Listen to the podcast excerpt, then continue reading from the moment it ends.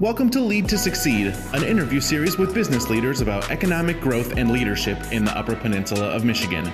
This show is produced by Invest UP, the leading regional economic organization for the UP. For more information, visit investupmi.com. Here is the host of Lead to Succeed, former CEO of the Michigan Economic Development Corporation, Steve Arwood.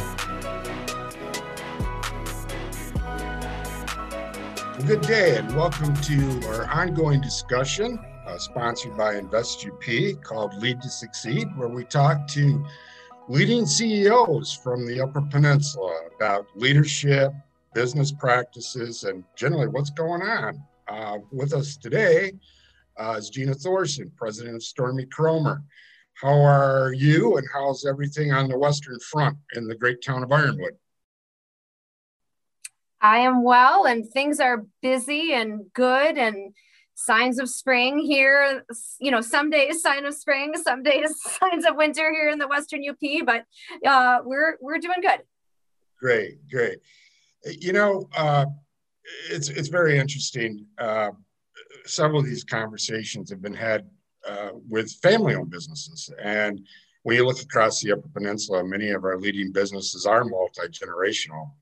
Um, people identify with Stormy Kromer. obviously, it's it now seems to be a global brand. Congratulations.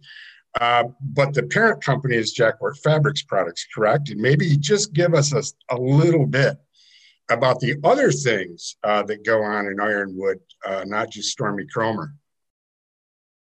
Sure. So yes, um, Jacquart Fabric Products was started by my grandfather. So we're we're into the third generation here, and um, that side of the business is a contract um, cut and sew manufacturer. So we cut and sew things for lots of different industries. Um, currently, uh, some of our big projects, we, we have a great Upper Peninsula uh, customer. So we make a lot of covers for Boss Snowplow. So that's one of the things, big industrial covers we make for them. Um, another large client we have is um, a, a, company called Dometic, which makes uh, supplies and replacement parts for RVs. So we make awnings for RVs for them, quite a lot of them uh, every day. We make uh, canopies for a company called Rainbow Play Systems, and they're those big cedar backyard swing sets that you see, and they've got kind of a rainbow colored uh, little canopy on the top. We make those. So right now, a lot of our our non-stormy Kromer work is in big industrial heavy fabric awnings, covers, that sort of thing. But over the years, we've done lots of other things, done lots of things for medical um, supply companies. We've made gun cases. We've made some other hats that weren't Stormy Kromer. So, uh, and for a long time, our business, uh, we made a lot of pet supplies, pet beds, that sort of thing. So, our motto has always been if it can be sewn, we can sew it. So, we've that's led to a lot of variety over the years. Great. I, I was looking at your bio, and you spent uh, 11, 12 years working somewhere else uh, before I would assume you you came back to the family company. I see that a lot in family-owned companies where uh, you know the younger generation may work somewhere else and then come back in, or make work work somewhere else and never come back in.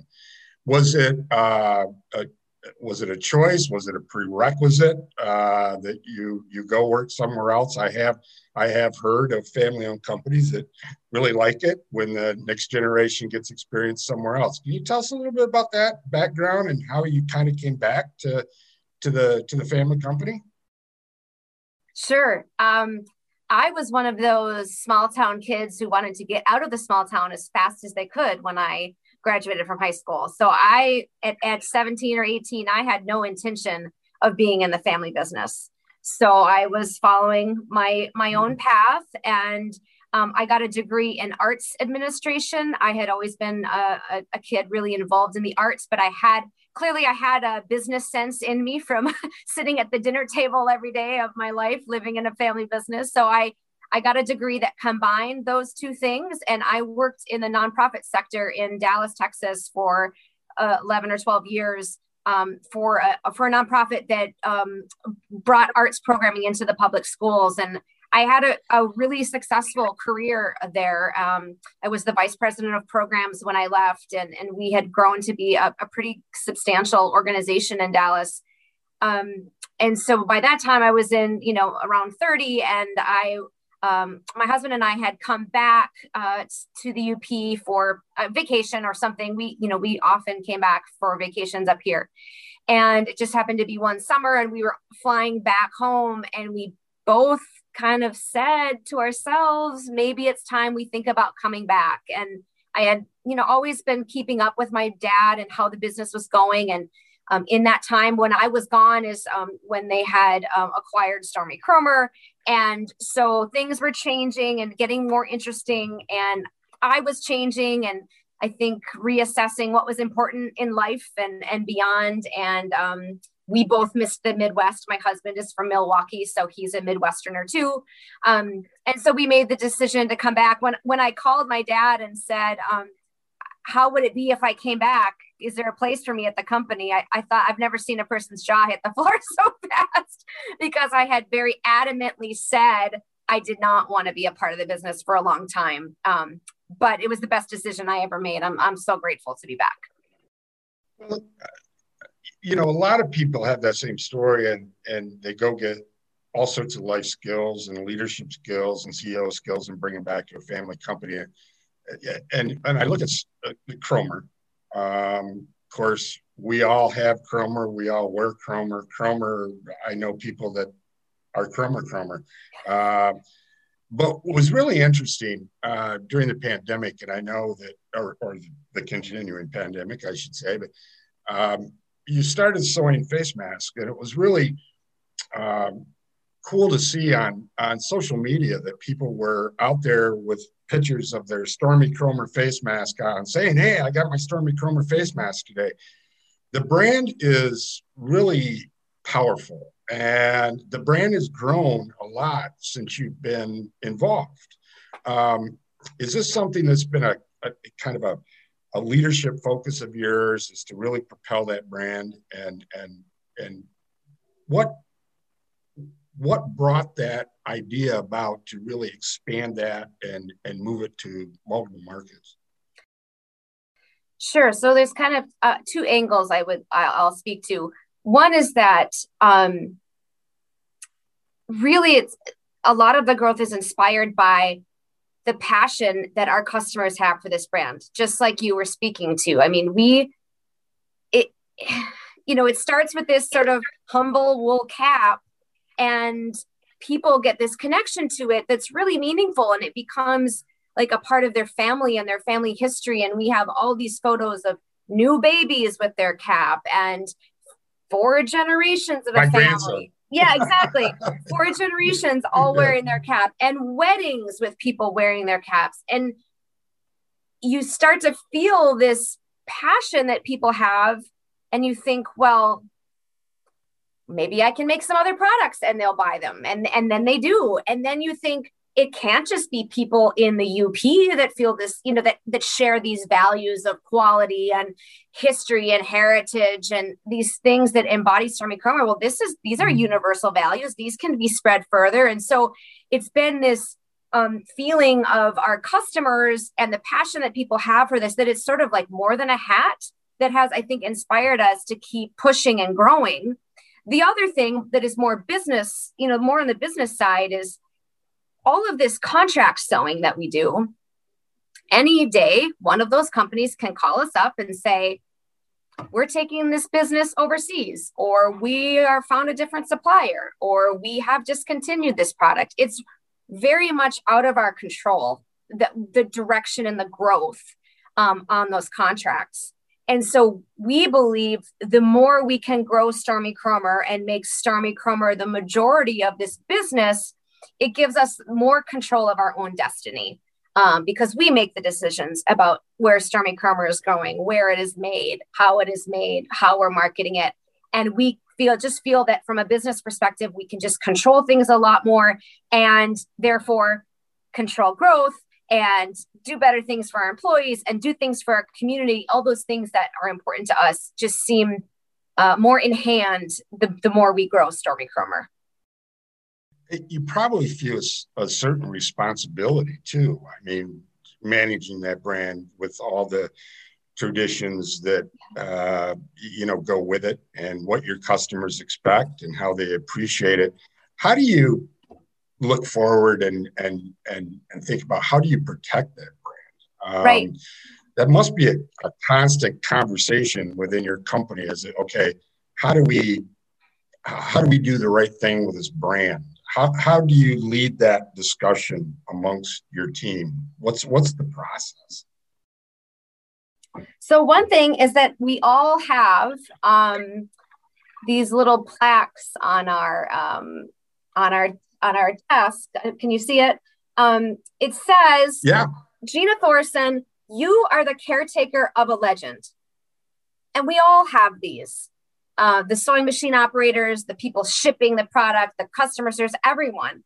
We have this because we want to always remind ourselves that yes, we are carrying on something that's 118 years old, and um, there is a responsibility to that. So, first of all, it's kind of in our thought process every day. We actually sometimes say, "What would would George Kromer like this product? Would Ida wear this hat?" Like we actually say that sometimes to ourselves. Um, but we also are trying to blend that with keeping it relevant, keeping it modern, you know we can't we have to be a, a brand that people in 2021 want to wear and care about so it's this really careful blending i think of the heritage of the history um, of these values and then making sure that we can keep the brand relevant that we're you know adding products that appeal to um, you know a broader um, a broader demographic. Uh, we don't want to be, you know, when I first came back, it was kind of like, oh, yeah, that's the old man Yooper hat. Well, that's going to limit our growth, you know, if that's the way people think of us. So we've really yeah. been trying to broaden that, but all the while keeping the respect for um, the history and, and all of the hard work that's gone into growing the brand. As a as the leader of the company and leader of the culture, protector of the brand, um, I, I noticed in I was doing a little research. I noticed that you've got a lot of employees that have been with you forever uh, or a long, long time. Yeah. Um, how do you how do you get ideas from them? Do, do the ideas come sometimes from you know the people that are sewing saying what if this and what if that? How do, how do you lead that idea generation kind of for new product? Um, and my guess would be that since many of these people have been with you for a long time, they're invaluable to, to probably the whole process. Right. I mean, the new product process does kind of start, you know, at the end, you know, from consumer feedback, um, from our dealers feedback that that they're asking for different products. So we kind of start with there. We'd also, you know, do competitive, you know, kind of check out the competitive landscape. What are other people doing that that might work for us? But as we get into so we so the core ideas kind of come from from the market, right? I mean, we need to be building products that the market wants. So we start there. But then as we start to refine and okay, so we want to make, you know, a dog jacket. We went into pet products a few years ago for Stormy Kromer. What does our dog jacket look like? Then that's where the team really comes more into play. Um, we're we're very collaborative in all of our processes. So we have a, a lead designer, but then she works with um, our engineering team, which is three women who have all worked here. I think they're all one woman just had her 20 year, another person's got to be coming close to 20 years, the other one's probably 15 ish. Um, so they've been here a long time and they know sewing so well. So they they they have they're folks that have you know progressed in their career here they might have started sewing products but have learned and grown and shown the desire to to learn more and so we've mentored you know have given them opportunities to mentor with other folks and now they're the ones saying okay if i see the vision of the designer here's the best way for us to put it together and to make it and all of that sort of thing and it even that gets down to the production line we're constantly talking to the folks who are actually making it even once we think we've totally designed the product we are constantly looking to them to say, okay, now it's in production. Is there a piece of it that's difficult or that you think should be better? And so we kind of tweak things all along the way from that constant feedback from from our from our team. Have you had trouble during the pandemic in terms of um, keeping your labor force uh, engaged, working? Um, I've heard from lots of business owners, that you know, help is very hard to get because uh, we've we've been through a period of very generous unemployment benefits. And um, can you just kind of walk us through the pandemic? How you know how you had to you know shift and shuffle and do things and and how did the how did the labor force stay kind of intact for you through that well, I mean, the thing for us is that we were only shut down for a couple of days um, because we pivoted so quickly to making PPE. And, and before we made the, the plaid Stormy Kromer mask, we also made some more industrial masks that were going to um, medical facilities and first responders all over the, the Midwest. And so we we got a call about making that on Saturday the state shut down on Monday, and by Wednesday, we uh, had sort of rearranged the plant so that we could make masks.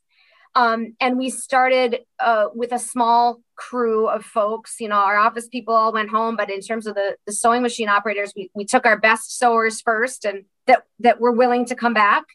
And um, and they kind of worked out the kinks. And then every couple of days, we added more people. We added more people in our instance, the vast majority of our people wanted to work. They wanted to be here. Um, and even, you know, back a year ago when things were so uncertain and scary and, and all of that, we had so many people. We worked, we were working long days. We worked some Saturdays. We had people that had never sewn before willing to get on a sewing machine and figure it out. Or maybe they were doing the final inspection or they were shipping or, you know, we had all kinds of people that never worked in production, doing production. And it really art I can't say enough about our team and and their work ethic and their commitment. And during that time, it kind of felt like you were, you know, making making war supplies. Like it just felt like your patriotic duty to do this. And we had very little, you know, of course there was there was issues with, you know, people uh, who had small children and daycares were closed, you know, so there was there was that kind of uh, issues, but in overall, our employees were glad to be here, um, and I and we just communicated so much with them about what was going on, what we were doing to make sure they were safe.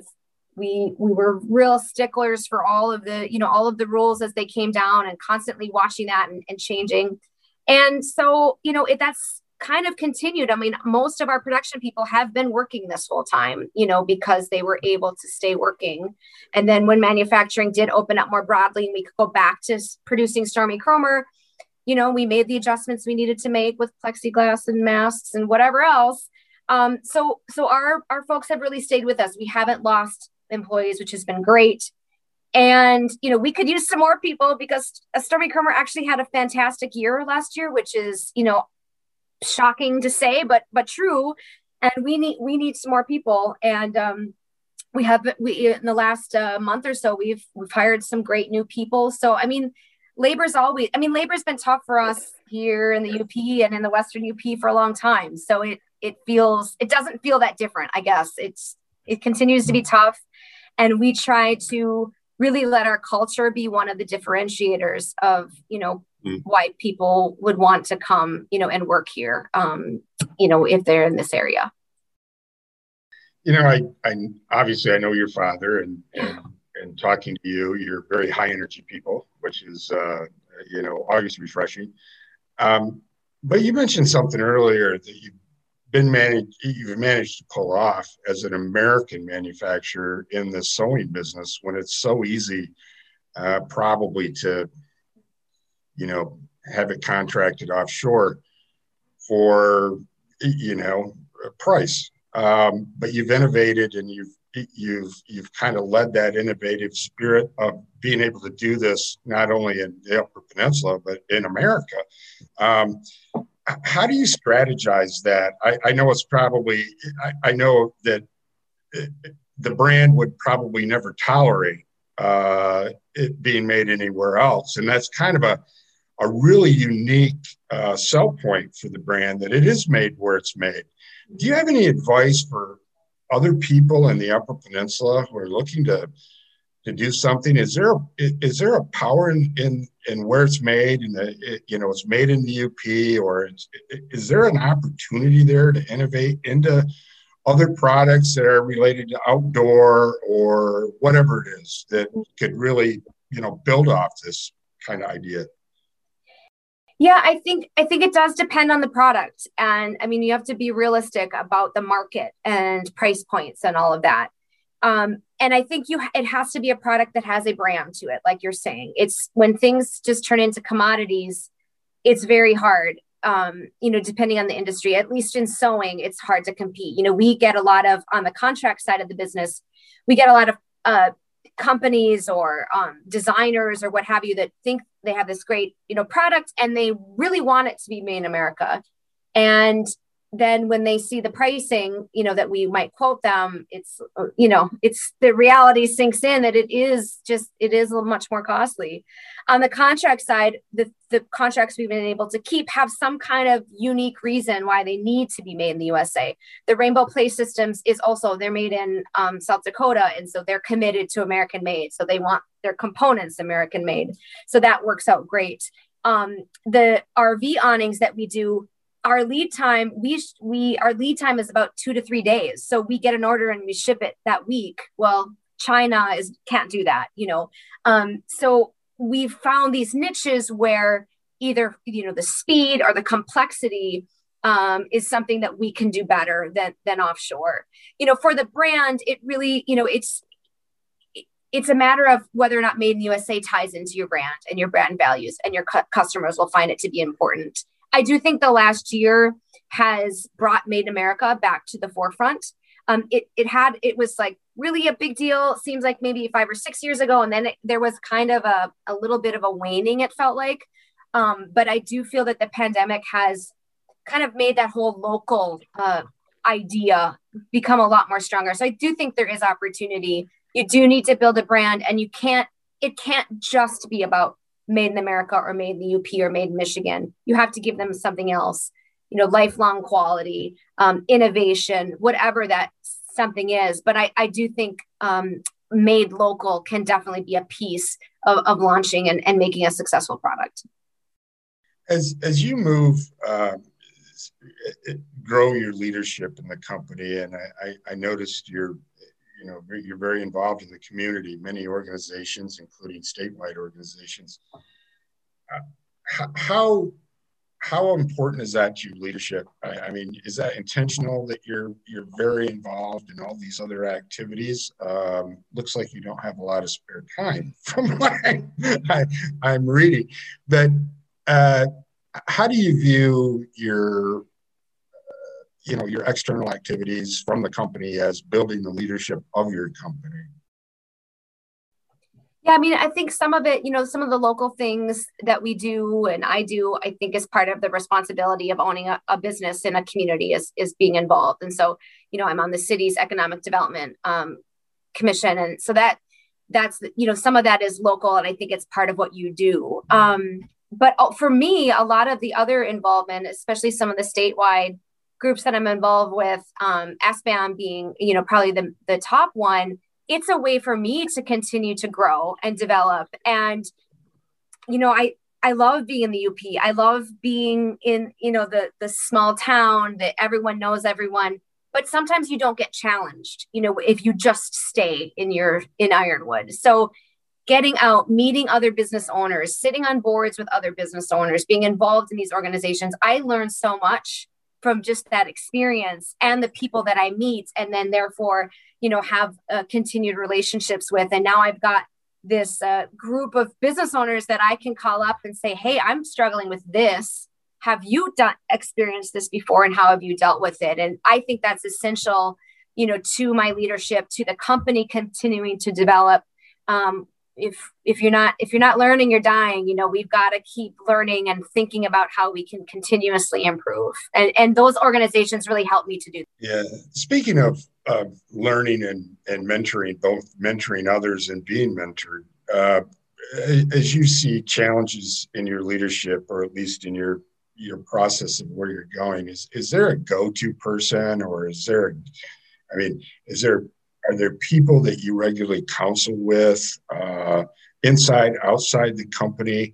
Um, one of the things that I find fascinating in talking to very successful family owned businesses is they get a lot of advice from a lot of people. Um, you know, especially when they're they're not you know they're privately owned. I mean, it, sometimes it's around the kitchen table, and sometimes it's a group of advisors. How how do you process through that?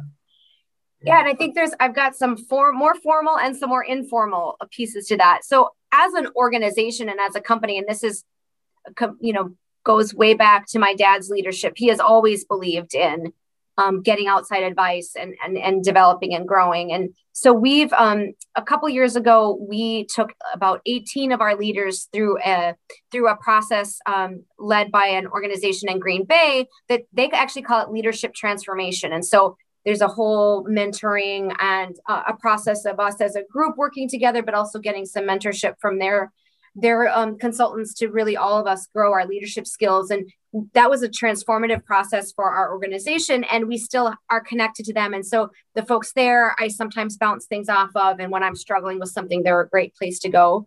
We're also currently implementing something called the entrepreneurial operating system here um, it, at Jacquart's. It's based on the book called Traction um, by Gino Wickman, and and so we've got a facilitator leading us through that. And she's a great sounding board um, for me to to bounce things off of. And there's you know a part of it is is me growing as a leader so that i can help this company grow to where we want it to grow. And so there's there's some real specific pieces to that. But informally it, this kind of happened over the last year. There i've got a group of about i don't know how many of there are 10 um, female business owners from across the state we're all involved um, th- with the small business association of michigan but with the pandemic we kind of we started texting each other, oh my God, what are you doing about this? How are you handling this? And it developed into something we get together um, once or twice a month um, on Zoom because we're from all over the state. And, you know, some of it's social, but a lot of it is business related and um, asking how, um, looking for feedback, looking for advice. Um, I, uh, I had to do something hard uh, with an employee uh, at one point, and I texted them and said, All right, send me good vibes. I've got to do something that I know I need to do, but it's hard. And just having sometimes you just need to know you've got support and other people that have been there and done that. And they can kind of give you a pat on the back or a little bit of, you know, some good mojo and, and let you know that, you know, you can do this, you can handle it. Um, so, so those are some of the ways I kind of get that. And then, of course, the, I should I really left out the biggest one. My dad, who's across the hall from me, and you know is really just such a, a mentor in his example um, and in his years of experience that he has here so he and i talk through lots and lots of things as well together when you look at your company 10 20 years down the road um, do you have a conscious plan uh, is it i mean how far out do you as a leader do you you put markers? And where does it go for you as you look look forward? And and mm-hmm. it's this very unique market.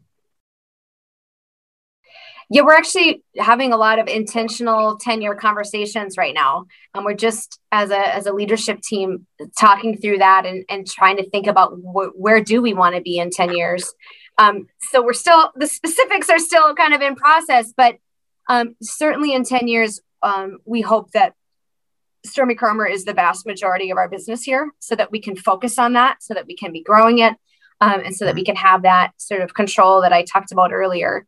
Um, and we, in 10 years, we, in Michigan, I know we feel like it's a national brand, but it's not yet. I mean, it is. We, we sell products, you know, coast to coast, but um, we have a, a, long way to go in terms of brand awareness once you get outside of Michigan and Wisconsin. And so we certainly have visions of this being a truly national brand and being something that um, people uh, across uh, let's at least the northern half of the country are, are familiar with and that we can you know and, and then a lot of our goals are community based continue to employ people continue to make it a great place to work um, continue to make uh, American manufacturing, you know, good American manufacturing jobs here in the Western UP. Um, so that, and, and, then being able to give back to our community and do other things, um, continue to make I mean, Stormy Kromer kind of is a destination for travelers, and we want to continue to grow that so that it maybe maybe in ten years there's even more here on our campus that is more of a, a destination um,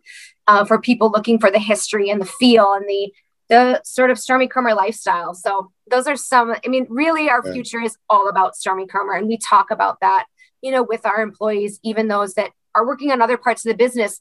They know that they're they're contributing to the growth so that Stormy Kromer can really propel us forward. As a as a leader, um, you know, with all those responsibilities, there's always the, the the thing, one or two things that makes you lay awake at night, think about as you look at the future. You know, threats on the horizon, things that you know may or may not be in your control. As you look at that, from your vantage point in the Upper Peninsula in your business, what what are those things uh, that you that are consciously always there? Yeah, I mean the the big one um, for the brand is can we grow to the size we would like to grow and find enough American manufacturing capacity to support it. That is truly what keeps me up at night. Um, we, you know, there's a ceiling to how big our employee base can get here in Ironwood just because of population and other things. And also, mm-hmm. not everyone wants to sew things. Like it's not a, it's not a, something that everyone wants to do or even knows how to do, even though we'll train anybody. So if you're listening to this, we'll train you whether you know how to sew or not. And we have begun to partner with some other sewing uh, facilities, uh, particularly in Michigan and Wisconsin, who are subcontracting for us. Um, but you know, th- they have the same challenges we have: finding employees, yeah. finding people who can mm-hmm. sew, and so that's a real that's a real issue. And and also, even with the capacity, there are certain products that as a brand we might want to get into that just can't feasibly be made here. And if you look, you know, there aren't a lot of 100% American made companies, apparel companies. You know, they're just not out there because it's really hard. Like, I'll be honest, it's hard. And um, mm-hmm. we actually have ha- um, taken a very limited number of products um, to Central America because we can't we we can't find a facility here who can make those products to our standards and to our quality and to our delivery standards. And we've tried really hard and um, but we feel they're essential to the product line as a whole. So it's those challenges. I mean, it's really all about growth challenges. How do we create the product? How do we um, stay true to all of our values and our roots as we grow? Um, the other like pretty practical thing is that a lot of our sewing machine operators are going to be retiring you know in the in the near-ish future um, we have had some luck hiring some younger folks but that's a constant you know challenge so i really think our big our big worries are being able to handle you know the growth that i think is is is headed for us. Uh, just a couple final questions and then um, you know feel free to you know to end with some of your own observations but what do you see across the upper peninsula? And, and maybe for you what do you see you know kind of straddling the, the extreme upper midwest you know kind of where you set um, as as the opportunity um, when you when you talk to fellow ceos and you work in the community i mean um, there's a lot of vibrant things happening but what what do you see as like if you were to be able to take your hat off as president of Kromer and say, I'm going to go start a company because I see something, um, what do you think? I mean, the, the thing that first comes to mind is the opportunity that's come because of the pandemic, with people realizing number one, they don't have to go into an office building every day, right? They could, this whole remote work thing has changed things forever. And I think people have also, I think the whole pandemic has made people relook at their priorities and what they want out of life. And I think the UP has this tremendous opportunity to attract folks who don't want to live in a city anymore. They don't, and they've realized maybe they can still have a good job and not work in a city. They could work somewhere where in 15 minutes after work, they can be on the bike trail, they can be on water, they can be skiing. I mean, we have employees here that ski on their lunch break for crying out loud. That's how easy it is, you know? So there are, you know, I think there are so many opportunities now that the pandemic has changed the way people think about work um, and has made and and you can buy a house here for a great price live a great life have your kids be safe and you know potentially um, still still do the kind of career that maybe you thought wasn't available in the up i think i think there's there's going to be a lot of folks moving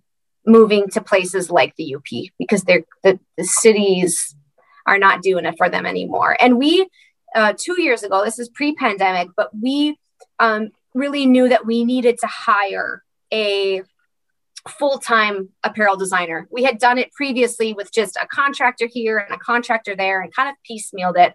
But we knew to grow, we needed someone dedicated to it. And we knew this was going to be a stretch kind of position for us. Like we we're going to have to invest in it and it really it might be hard to find the right person.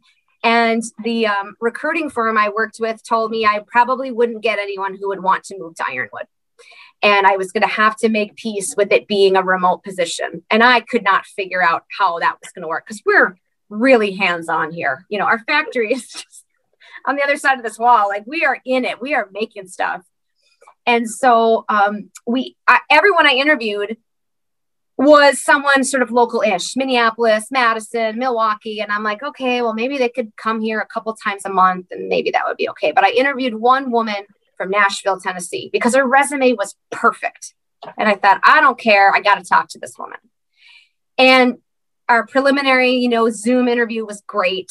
We flew her up here and we gave her kind of wine, you know, gave her the tour, showed her Copper Peak and Lake Superior, all the beautiful things, right? And um, in her interview uh, with the with our team, at the end, she got kind of teary and said, and I haven't even talked to my husband about this, but if I got this job, I would move here. And we were like, whoa. And she did. She moved her family here from Nashville, Tennessee. They love living in the UP. And I think there are opportunities for current businesses to reach for employees they thought they couldn't get. I think they're out there. I think they're willing to have a simpler life to live in this beautiful, beautiful place we call home. And I think it's kind of taken some of the limitations that I think we subconsciously put on ourselves sometimes. Oh, yeah, no one's going to, who's going to come to Ironwood for this job? Well, I think that's definitely changing. And I think we can start to think about what we have to offer, you know, job seekers and, and people that, that could relocate to our areas. That's a, that's a great piece of information. I mean, we hear this anecdotally across the UP um, getting solid data on this kind of remote work influx. Uh, but everyone I talk to is having similar experiences, whether you're uh, building apartments and, and who's interested to, uh, you know, companies that are trying to, you know, find technical employees. Uh, they seem to be doing okay getting mm-hmm. people to, to, to look at the UP. So um, I'm sure that somewhere uh, that just got canned as the Invest UP uh, testimonial for relocating the Upper Peninsula. So thank you for that. Yeah. Um, well, unless you have any last thoughts, I would just like to thank you uh, for being part of this. Uh, please give my best to your family and your crew and your father. Um, as a Michigander, I you know, we're proud of your brand, proud of what you do, and um, thank you for being on the show. Yeah, thank you for having me. This was a wonderful conversation. So thank you very much. This has been Lead to Succeed, an interview series with business leaders about economic growth and leadership in the UP of Michigan. This show has been produced by InvestUp, the leading regional economic organization for the UP. For more information and to check out additional episodes, visit investupmi.com. You can also download the audio only version wherever your major podcasts are found by searching Lead to Succeed.